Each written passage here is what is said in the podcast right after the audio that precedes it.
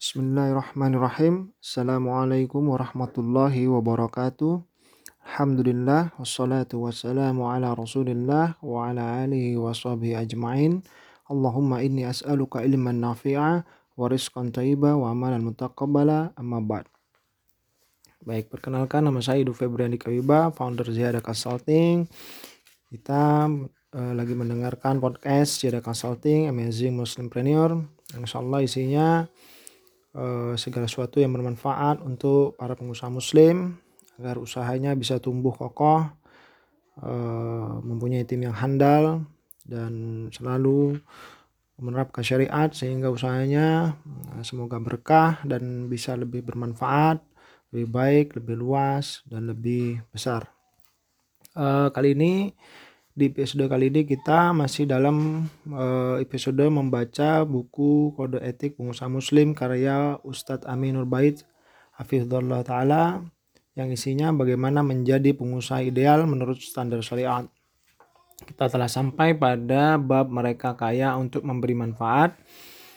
Uh, pada episode sebelumnya kita membacakan dua uh, sahabat yang satu sahabat Rasul yang satu lama bagaimana beliau kaya ya, untuk memberikan manfaat. Dan kali ini kita membacakan orang yang ketiga yang um, mereka kaya untuk memberi manfaat, yaitu Abdullah bin Mubarak. Siapa yang tidak kenal dengan Abdullah bin Mubarak, Amirul Mukminin dalam masalah hadis? Nama lengkap beliau adalah Abdullah bin Al-Mubarak bin Wah, Wad, Wadih Abu Abdurrahman Al-Hanzali. Namun beliau lebih dikenal dengan namanya Ibnul Mubarak. Ayahnya berasal dari Turki dan ibunya dari Kawarizmi. Beliau dilahirkan pada tahun 118 Hijriah.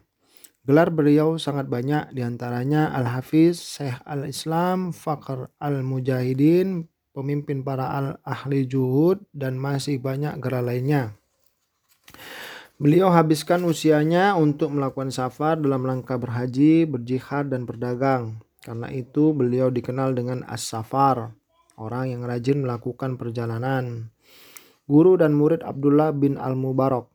Beliau sering melakukan perjalanan dan petualangan dalam mencari hadis, sehingga beliau memiliki guru yang sangat banyak. Di antara guru beliau adalah Sulaiman At-Taimi, Asim Al-Ahwal, Humaid At-Tawil, At-Tawil, Robi bin Anas, Hisham bin Urwah, Al-Zariri, Ismail bin Abi Khalid, Khalid Al-Ahza, Barid bin Abdullah dan masih banyak deretan ulama lainnya. Bahkan beliau juga menulis hadis dari orang yang lebih muda atau lebih rendah tingkatan ilmunya dibanding beliau. Murid beliau juga sangat banyak, tersebar di berbagai negeri yang tak terhitung jumlah mereka. Karena dalam setiap Ibnul Mubarak bersafar, banyak orang yang menimba ilmu dari beliau. Di antara murid senior beliau adalah Abdurrahman bin Mahdi, Yahya bin Ma'in, Hibban bin Musa, Abu Bakar bin Abi Syaibah, Uthman bin Abi Syaibah, Ahmad bin Mani, Ahmad bin Jamil, Al-Husain Al-Maruzi, Hasan bin Arafah, dan masih banyak ulama besar lainnya. Pujian ulama untuk Ibnul Barak. Para ulama memberikan banyak pujian untuk beliau karena kemuliaan dan ilmu beliau. Berikut ini beberapa pujian yang disampaikan para ulama untuk beliau. Ibnu Mahdi mengatakan pemimpin agama ada empat, yaitu Malik, Ats-Tsauri, Hamad bin Zaid, dan Ibnul Mubarak. Ibnu Mahdi lebih memuliakan beliau daripada Ats-Tsauri. Ahmad bin Hambal mengatakan belum ada orang yang sejaman dengan beliau yang lebih rajin dalam menuntut ilmu melebihi Ibnul Mubarak. Kedermawanan ilmu Ibnul Mubarak di antara kisah kedermawanan Abdullah bin Al-Mubarak adalah sebuah kisah yang diriwayatkan oleh Muhammad bin Isa. Ia berkata bahwa Ibnul Mubarak sering pergi bolak-balik ke kota Tursus. Biasanya ia tinggal di Rokkah, sebuah kota di Syria, di daerah Khan, pemukiman para saudagar. Di sana ada seorang pemuda yang biasanya datang untuk membantu memenuhi kebutuhannya dan mendengarkan hadis darinya. Pada suatu saat Ibdul Abdullah bin Al-Mubarak datang ke sana dan tidak menjumpai pemuda itu. Maka ia pun keluar terburu-buru mengikuti rombongan untuk jihad. Tatkala kembali dari medan perang, ia bertanya tentang pemuda tersebut. Ia mendapat info bahwa pemuda itu dipenjara karena tanggungan utang sebesar 10.000 dirham. Sebagai perbandingan, harga seekor kambing pada masa itu adalah 5 dirham. Lalu Abdullah mencari tahu tentang orang yang dihutangi itu dan ia pun melunasi utang pemuda itu. Ia diminta agar orang tersebut tidak memberitahukan memberitahukan kepada satu orang pun tentang apa yang diperbuatnya selama dia masih hidup. Pemuda itu pun dikeluarkan dari penjara dan Abdullah ibnul Mubarak telah pergi meninggalkan Rokkah di malam hari. Setelah berjalan beberapa saat, ternyata pemuda itu mengejarnya dan menjumpainya, maka Ibnu Barak berkata padanya, Wahai pemuda, ke mana saja kamu tidak kelihatan? Wahai Abdu Abdirrahman, wahai Abu Abdirrahman, atau Ibnu Mubarak, aku dibencara karena utang. Jawab si pemuda. Bagaimana kamu bisa bebas? Ibnu Barak kembali bertanya. Pemuda itu menjawab, ada seorang lelaki yang melunasi hutangku dan aku pun tidak mengenalnya. Abdullah berkata kepadanya, Pujilah Allah dan pemuda itu tidak mengetahui siapakah yang sebenarnya telah melunasi utangnya. Betapa gigihnya usahanya dalam rangka menjaga keikhlasan sampai men ia menyembunyikan amal baiknya itu.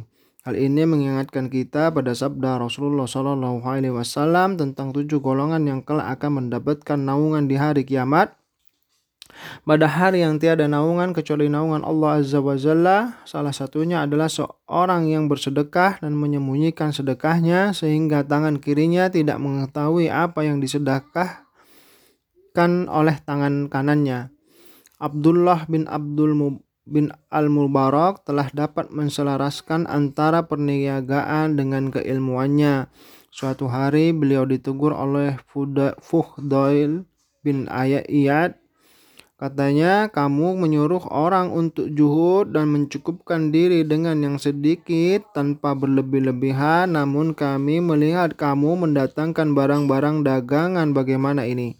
Maka dijawab oleh oleh Ibnul Mubarak, "Wahai Abu Ali Fudail, aku berbuat ini demi untuk menjaga wajahku dan menghargai kehormatan diri serta menjadikannya sarana ketaatan kepada Rabbi." Maka Fudail berkata kepadanya, "Betapa indahnya hal ini apabila itu terlaksana." Beliau bergab, berdagang untuk bisa mendapatkan kekayaan agar bisa melayani umat. Semoga Allah merahmati beliau.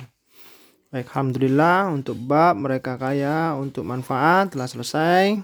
Nah, bisa kita simpulkan bahwa orang-orang terdahulu, para ulama, para sahabat Rasulullah SAW, nah, mereka kaya untuk manfaat kepada orang lain untuk melayani umat.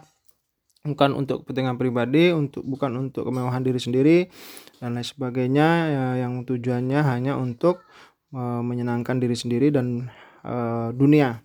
Uh, sehingga uh, seperti hakikat uh, harta yang ditulis uh, Ustadz Amin Nurbait Hafizullah Ta'ala bahwa harta secara syar'i hakikatnya adalah yang bermanfaat yang bisa memberikan manfaat kepada kita di akhirat.